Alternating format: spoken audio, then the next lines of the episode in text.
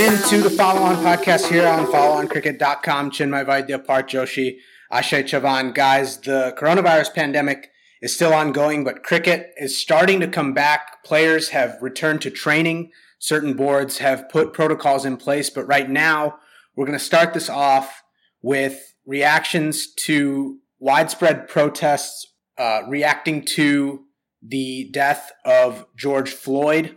He was the the autopsy revealed that it was a homicide and the situation I'll preface it before we get into our thoughts.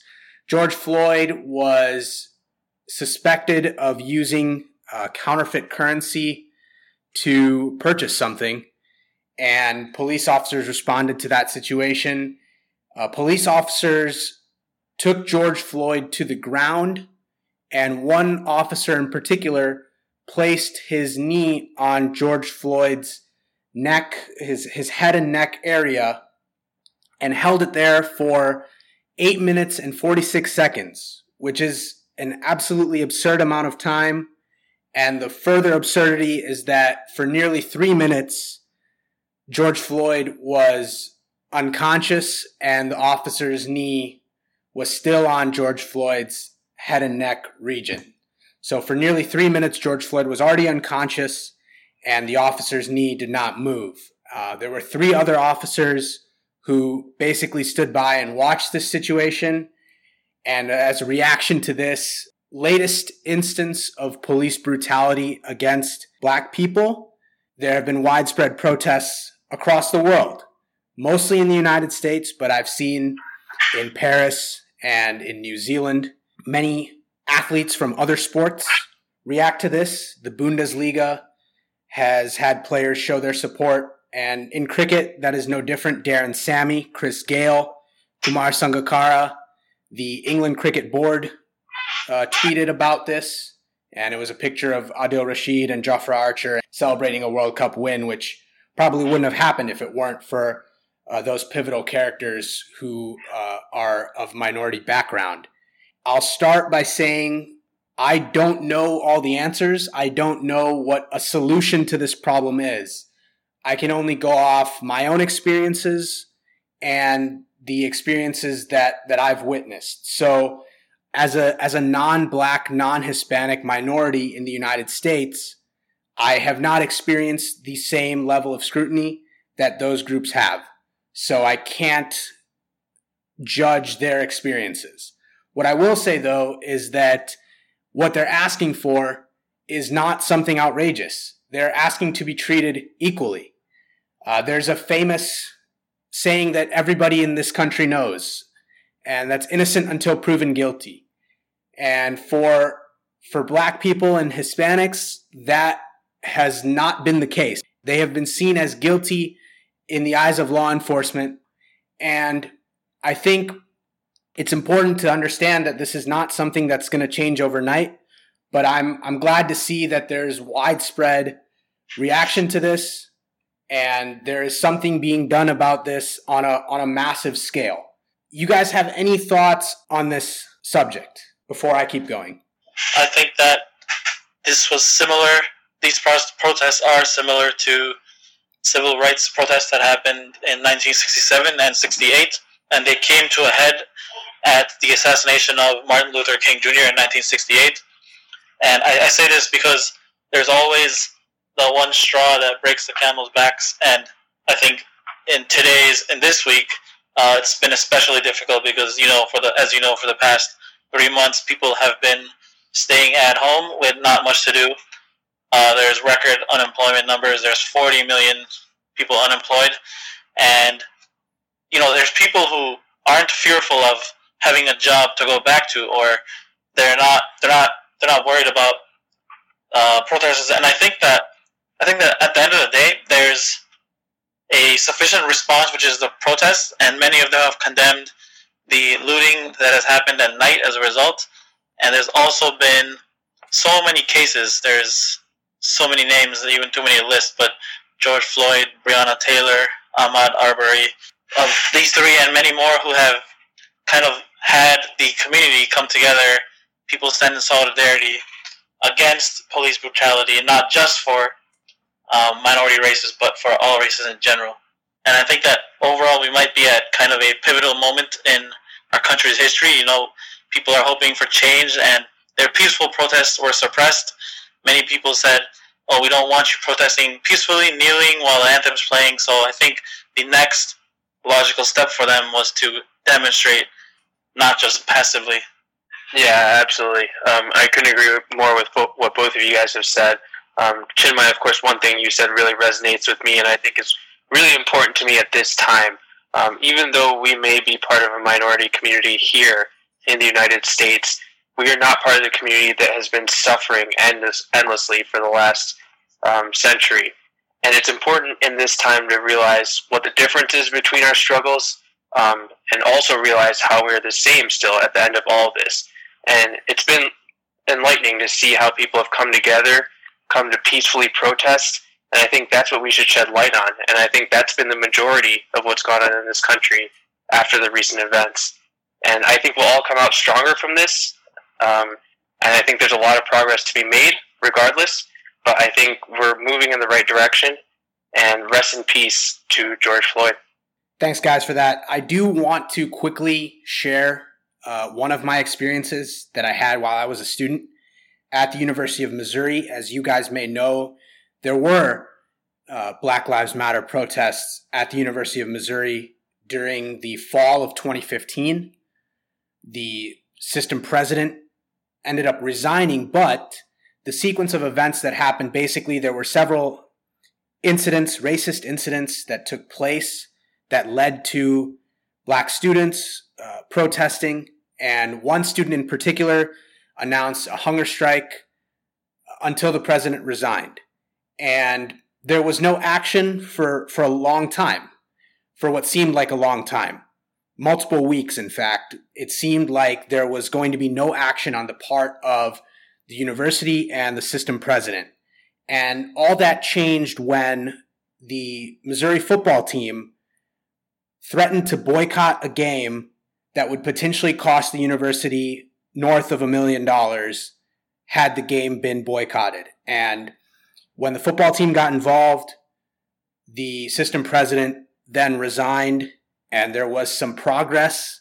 But at the same time, I think there was a lot of kind of progress for the sake of showing that we may have progressed instead of actual progress. And I think that's important to realize here that you know, that was in 2015.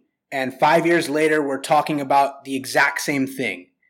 And this is a larger institutional issue, specifically focusing on police brutality, because we can talk about social injustice and social disparities and economic disparities and political disparities all we want. But I want to focus specifically on police brutality because when you talk about law enforcement and you talk about public services that are meant to see everybody as equal and treat everybody as equal, we have overwhelmingly seen that that is not the case when it comes to police. So I think there has to be a widespread change uh, implemented, and it can't just be you know administrative leave. It can't just be uh, the University of Minnesota severing relations with the Minneapolis Police Department. It has to be deeper than that. It has to be a bigger cleanse than just uh, severing you know relations and administrative leave. It's got to be uh, life imprisonment for for long, for wrongful you know debts, and we need to stop with this uh, you know moving the goalposts of oh was the suspect resisting? Or did he fail to comply with officers' orders? Or did he commit a crime? Or you know did the person uh, you know attempt to flee the scene uh, we, we have to stop with that we have to look at the evidence for what it is and and realize that there is a difference in the way police officers treat blacks and Hispanics in this country, specifically those two in this country. So I think those experiences are important for me to share here. And I'll say that the people who are protesting peacefully, they are going to be part of a bigger movement. And it's nice to see the support, but it can't just be a tweet here, a statement there. It's got to be widespread change from from leadership. And on the point of leadership, I'll say this what the President of the United States did to clear the streets for a photo op with a Bible that he has not read one page of was absolutely disgusting. And if you support that, then I don't know if you would, if you can say that you support social equality and social justice because that was not it. And there's no way really to reconcile that as anything other than just a complete disregard for the situation. That's all I really have on that. If you guys want to add anything, feel free. Like you mentioned earlier, I want to kind of touch on the fact that people, sh- like you said, just it goes beyond just you know thinking about having these sentiments for you know three days, four days, and seeing what actual change you can help make, starting in your local communities, um, and having you know actually having the the, the self introspection to see if your worldview needs changing and if you're contributing to a problem or making it about yourself. And I think that people are starting to understand that. Hopefully, all the, the, the way to get legislative action is to have these demonstrations. Hopefully, for the most part, peaceful demonstrations. And it kind of was disheartening for me to see like video compilations of these are these are protests against police brutality and there are police that come in and you know they have there's more police brutality, and the way the media also covers it, um, I, I don't know if we have the power to change that, but there's always two days after the fact, people look up past crimes that these people may have done and think, like you say, oh, they're guilty because of these past transgressions. So I think that maybe there needs to be a different attitude change um, that can start from yourself, having those tough conversations with your family and friends who may not see eye to eye with you. Just want to touch on what you said based on that. There are people in power who have not done the right thing, but I have a feeling there are people in power who will do the right thing, and, and those people will far outweigh uh, the people who are not doing anything. And, and it's heartening to see that there's a lot of powerful influencers in, in sports and entertainment who have taken this very seriously and are contributing to what hopefully will be positive change. Uh, we'll take a quick break. You're listening to the Follow On podcast here on followoncricket.com.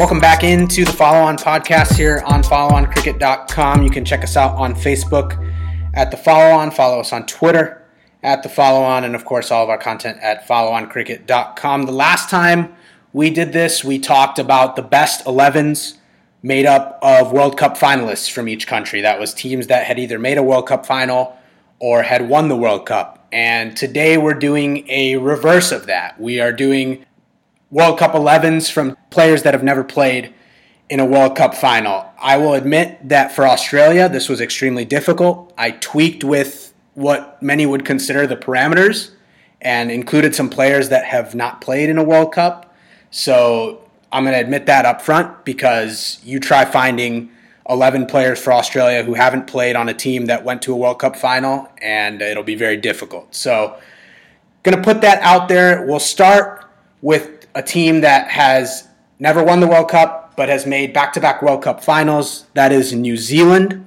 We'll start with the New Zealand all 11 that have never played in a World Cup final. The first five names that I had on this list that immediately jumped out to me were Nathan Astle, Stephen Fleming, Shane Bond, Martin Crowe, and Scott Styris. Yep, no arguments there. Um, I was going to add Chris Martin into that first group as well. Same here. Uh, so Chris Martin was not in here for me, but I will. Obviously, we can debate that. Uh, I had a bunch of. This is like the all all rounder team for me. I had uh, Chris Cairns, Chris Harris, Jacob Oram, Kyle Mills, Craig McMillan, and Nathan McCullum rounding out my New Zealand 11. So just a bunch of all rounders and a couple world class batsmen up at the top. But I can definitely take Chris Martin in, and we can we can take somebody out. Yep, I, I think he should probably be there. Um, another all rounder again, but so loaded up with all rounders here. But uh, I think he had a tremendous career and was there for had one of the longer careers in New Zealand cricket and was was pretty rock solid um, at his position for a long period of time. So I definitely think he deserves a spot in there. I agree with yours. Uh, I had I was gonna say Daniel Vettori, but then I realized he played in the 2015 World Cup. So I think I'm partial against specialist spinners. So Nathan McCullum gets the boot, and uh, Chris Martin would get put in for that. Are you guys cool with that? Yep. Sounds good to me. All right, that wraps up the New Zealand 11. Not a whole lot of trouble there. We'll go now to Sri Lanka and the 11 from Sri Lanka teams that have not played in a World Cup final. This was difficult because Sri Lanka has made World Cup finals recently. So I have Suranga Lakmal, Kusal Perera, Kusal Mendis, Avishka Fernando, and Avishka Gunawardene as my first group that makes this list. Yep, I won't argue with any of those. No, I'm good with those as well. I also have Niroshan Dickwella, Akila Dananjaya, Dimuth Karunaratne, and Lahiru Thirimanne. And then I have two old school guys. I have Alf Demel and Rumesh Ratnayake. I just wanted to throw in some old school names who performed well. But that's my Sri Lanka 11, and it's basically made up of a lot of recent Sri Lanka players who have not been a part of those uh, Golden Generation teams. I agree with those. I think Sri Lanka was actually probably the second hardest team to list after Australia. Yeah, I, I don't have uh, the arguments there. I Rangana Herath was playing um, one day cricket while Sri Lanka was taking part in the 2011 World Cup, but he was not selected in that team and did not play in the final. So that's why I had him in my 11 for Sri Lanka. Um, almost kind of as a slide in, sneak in type of on the rules there, but I'm, I'm willing to include Rangana Herath in there and give Dimuth Karunaratne uh, the boot for this one. Yep, I think definitely a more experienced veteran there, a lot more wickets, so makes sense to me. Yep, no arguments from me there. We'll include Rangana Herath, and that's the Sri Lanka 11. We'll go now to England, most recently winning the World Cup. And this England team is a lot of names from England teams that were kind of good, but never really made it to that next level. A lot of good players in this group. I have uh, Andrew Strauss, Andrew Flintoff, Paul Collingwood, Kevin Pietersen, Stuart Broad, and Jimmy Anderson in this team. Any arguments on any of those guys? None for me. None for me, although maybe I would put Alastair Cook over Strauss for your top five, but I have a feeling you have him in there anyway in your next five. I do have Yeah, him in I- there. I have Alastair Cook in there. Okay. And I have uh, Ravi Bopara, Ian Bell, Graeme Swann as my uh, final group there, along with Alastair Cook. I had Matthew Hoggard. Yep, I also had Matthew Hoggard in my team as well. Yeah, I'm willing to I'm willing to make room for Matthew Hoggard. I think we can take out hmm, I, I wonder who we can take out here. This is a tough one. Yeah, I, I am. One thing I'm surprised about Chinmay is that you had Collingwood that high. Um, good all rounder, but I, I never thought he was great. I was also with the Shea on putting Alastair Cook for sure in that first group. Of course, the groups are debatable, and I do have Paul Collingwood in my team.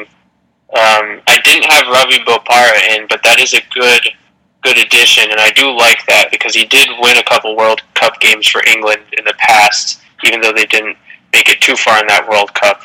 Um, but he did have some important performances. So I'm, I don't know, I'm leaning towards Paul Collingwood, but I can also be swayed in another direction.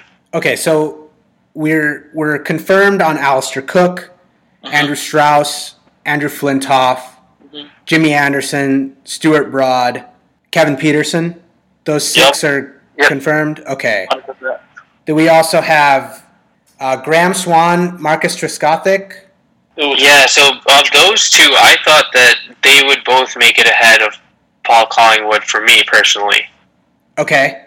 And then Ravi Bopara and Nasser Hussain and Ian Bell. What about, What about those three? Michael Vaughan? Michael Vaughan is a good addition. Yeah, Uh, so I'm struggling. What What do you guys think about between Ian Bell and Mark Trescothick? If you had to pick one of those two, who would you take in? I'm struggling between those two, and I originally said Mark Trescothick, but I'm thinking now that I would take Ian Bell over Trescothick. So I would say Ian Bell. So have we? Do we? Are there any arguments for Paul Collingwood, or did we want to take him out? I think Uh, we got to take him out now. His biggest argument was he's a gun fielder, but like you said, I, I would be fine putting in Ian Bell. He's a pretty decent middle order batsman. Well, I think we're about plus two or three now. Is that Yeah, correct, yeah, so I think we're- we have to remove We're, we're kind of going down the list here. So I'll, I'll, I'll repeat the names again, but Alastair Cook, Andrew Strauss, Andrew Flintoff, uh, those are the three for sure that are in. Kevin Pietersen, Stuart Broad, Jimmy Anderson, that gives us six. Ravi Bopara gives us seven. Michael Vaughan would give us eight. Graeme Swann would give us nine. Trescothick would give us ten. Ian Bell would give us eleven. Nasser Hussain would give us twelve. So I think Hoggard was the one that we missed. we Hoggard was, would give us thirteen. So we have to take two guys out. So here's my initial thoughts. Ravi Bopara, um, I would, I could take, I could be comfortable taking him out, and I'd be comfortable taking out Nas. Uh, you know, I, I like Nasser Hussain in there. Um, maybe Graeme Swann. I would be comfortable taking Graeme Swann out. I would be comfortable taking Ian Bell out over Ravi Bopara, but I can be swayed the other way if, if Paarth feels that that we can go with uh, Ian Bell. I think there's an argument for both players. I- I'm not sure. Yeah, this this is really a toss up. This is a tough one. Uh, a lot of good players here. Yeah, I, I can really go anyway. I, I think there's five players that I'm debating internally that can come in and out with these Yeah. two spots. So, um, yeah, I'll I'll leave it to you guys here. Okay, I'm going to say that we're going to exclude Graeme Swann, Okay. and then I think that's a good choice. We're going to exclude Ian Bell because I think there's enough batsmen in the team that were better than Ian Bell who also contribute elsewhere. Even though Ian Bell was a fantastic player, I think there are more batsmen who also contribute elsewhere uh, that provide more value than Ian Bell. Makes sense to me. I like having Nasser Hussain there. He was pretty underrated captain. I. I agree with that. I think Nasser Hussain is, a, is an important addition to the team. We'll jump now to the Pakistan 11. This one was not too difficult for me. Pakistan winners of the 1992 World Cup. They also made the 99 final. So players that were not part of either of those teams. I have Babar Azam, Misbah Haq, Younis Khan, Shoaib Malik, and Umar Gul in my uh, first group there. Uh, I I agree with all those. Yep, I think all of those are in for me as well. Yes. The next group for me was a little bit difficult. Uh, some old timers, some newer faces. I have Kamran Akmal, Muhammad Hafiz, Imam ul Haq, and Muhammad Amir. Uh, the Yes, last, I agree. yeah, the last guys I had were Wahab Riaz and Shaheen Afridi, but I can hear a case for Fakhr Zaman as well. Can you name your first five again? Younis Khan, Shoaib Malik, Misbah ul Haq, Babar Azam, and Umar Gul. So I have two. Che- I have one cheeky one and one. Actually, I have three more that I think I have three that you missed. Okay. So one is Waqar Younis, and I say that because he was actually injured before the '99 final, so he didn't play, couldn't play. I think Waqar was part of that team. I think he played he played in that World Cup. So He did, but he didn't play in the final. I don't know. yeah, we can. You know, okay, fine. You know, we're we're already messing with the rules on this. Fine, Waqar Younis comes in, and I'll remove. Uh, Shaheen Afridi. Shaheen Afridi is like 20 years old. Yeah, I'll remove Shaheen Afridi. I think the the idea was that, for me at least, I interpret that I interpreted that as they didn't play on a team that played in a World Cup final, right? So like, if you never played in a World Cup, like Rangana Herath was part of Sri Lanka's golden generation. He just never played on a team that played in a World Cup final, so he'd be in. I'm willing to include That's fair. Waqar because he was injured for a majority of that World Cup. So I'm willing to do that. So who who are we debating really? Uh, nobody, I don't think. Yeah, I don't think so. Yeah, I think you had Wahab Riaz is in. Yeah.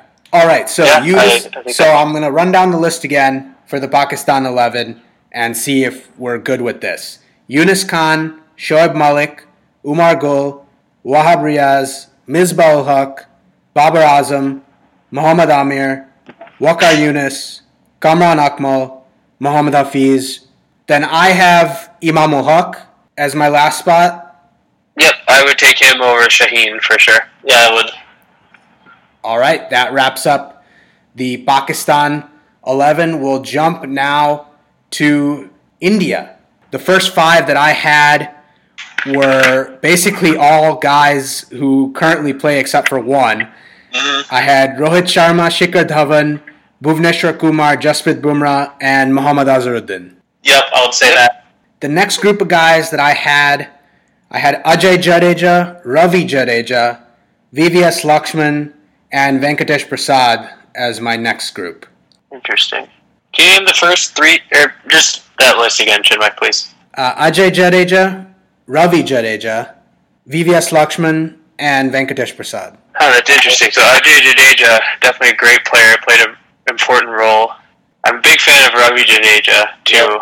Hundred percent. Yeah. Oh, is that your? That's your eleven, right? No, I still have two more names. Oh, okay. What are they? I have KL Rahul and Navjot Sidhu, but I I was have- also listing Ravi Shastri as a possible option. So I have three that I'm thinking of. Okay, So one is Ishant Sharma. He hasn't played in a World Cup final. okay. Another one is Irfan Pathan, and the other one is actually I have four. Uh, one is iffy, but Murali Karthik and Cheteshwar Pujara. And I, I'll take out Pujara. He doesn't play ODI, so you can uh, leave him off the list. It's fine. Ishant Sharma, I'm a little iffy on, but Me too. Irfan Pathan, I will definitely, I will accept Irfan Pathan. Uh, over who though? I'm not sure I would make room for. I For think I would take out.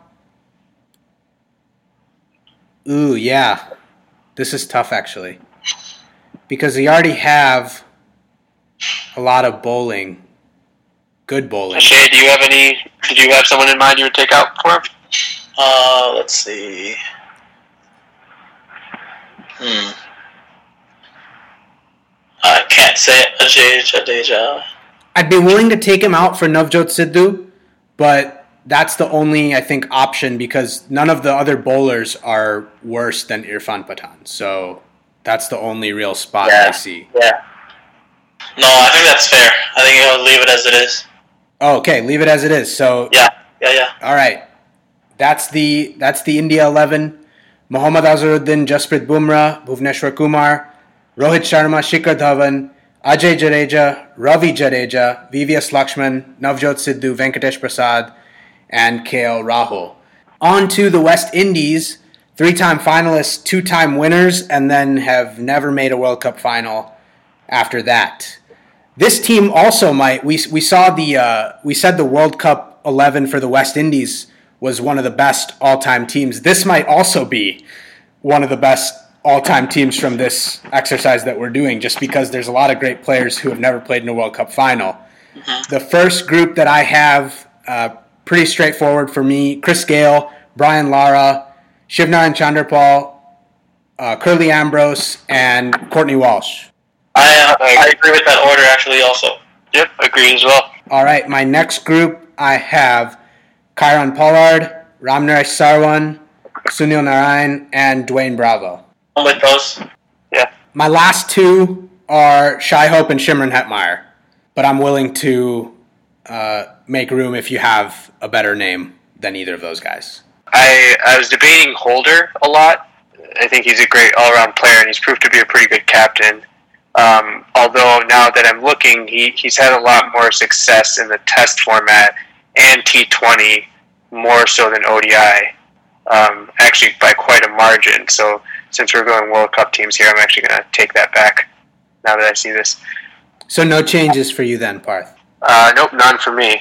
For me, I was thinking of looking at old school cricketer Lawrence Rowe. What if hypothetical scenario? But I actually don't think he makes the list. But he had really good stats for the 70s and 80s. Uh, just never, never made the team. Never, never played a World Cup final. And like Carl Hooper and uh, Richards described him as you know like the most elegant batsman they'd seen. But I don't think it's fine. I don't think that he would make this team. All these players listed are better. Right. So th- we can talk about guys like Don Bradman and Garry Sobers, and they just never played one days, and we would never know whether they were good in the format or not. I would I would anticipate that they would be good in that format because they were good players, but we just never know. And for the sake of the hypothetical, I have left them off of my Fair list, but I can hear the argument for them. So I guess No, in this I case, Garry Sobers is the one that Yeah, absolutely. But no, I think I think this team as it is uh, stands stands stands stands to be a good team. All right, we'll go now to Australia and let me tell you how difficult this was. It is very hard to find a player from Australia who has not played in a single World Cup final because basically from 1996 onward, there has not been many Australia teams that didn't play in a World Cup final, and all those players were kind of jumbled together. So I basically picked exclusively from the 2019 Australia team. And I also picked some guys who have either not played in a World Cup or don't really play ODI cricket. So this list could be really all over the place. The first group that I had was Justin Langer, Peter Siddle, Alex Carey, Marnus Labuschagne, and Marcus Stoinis. Yep, I agree. Uh, I think uh, Justin Langer is considered the best to ever play in a World Cup. So yeah, yeah. him and uh, VVS Laxman, that's a debate. But yeah, I had a Stuart, I had Stuart MacGill. Uh, yeah, I can see room for Stuart MacGill. I don't have him on my list right now, but I can see room for him. Okay, carry on.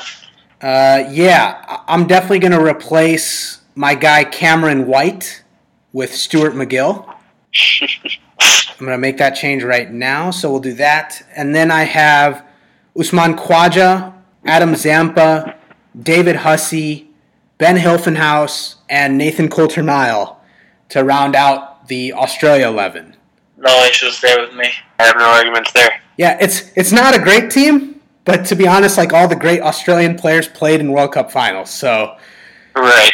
There's not a whole We're, we're lot. of- basically picking from 2016 to Yeah. now. yeah, pretty much.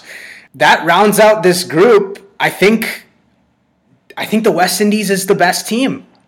Or even India. I think it's between the West Indies and India. Yeah, I think West Indies by far. And I think I, I think the tiers go West Indies in a tier of its own. Yo, Then next we have India sitting there a little bit. India and England right next to each other. in England for sure. Yeah, I think that Pakistan team on its day could be up there, but again, uh, that's, That's like true typical Pakistan Pakistan fashion. It could be Yeah. the best team one day and, and the worst team in the world the next. So they're That's kind of exactly what I was going to say as well. I, I'm looking at this team and I'm just saying it could score 370 or it could get all out for 150. yeah, Um, but yeah, it's it's one of the- like you said, one of those Pakistan teams that just hasn't been able to find a way. New Zealand again, some great players, but this New Zealand team kind of reminds me of what New Zealand was missing for so long. It's a bunch of guys who are solid but not spectacular and can't really take the team over the top. Like that's what this New Zealand group reminds me of. Just a fundamental team that's going to do all the little things right, but they're not going to have that superstar who's going to like take the match away from the opposition. Like Stephen Fleming, great player. Shane Bond, great player. But were they going to single-handedly dominate a game or a tournament? And they just never did. And I think that's kind of the story of this New Zealand group that we put together. Like a bunch of fundamentally good players that just got stuck at semifinals. Yep, absolutely, yeah.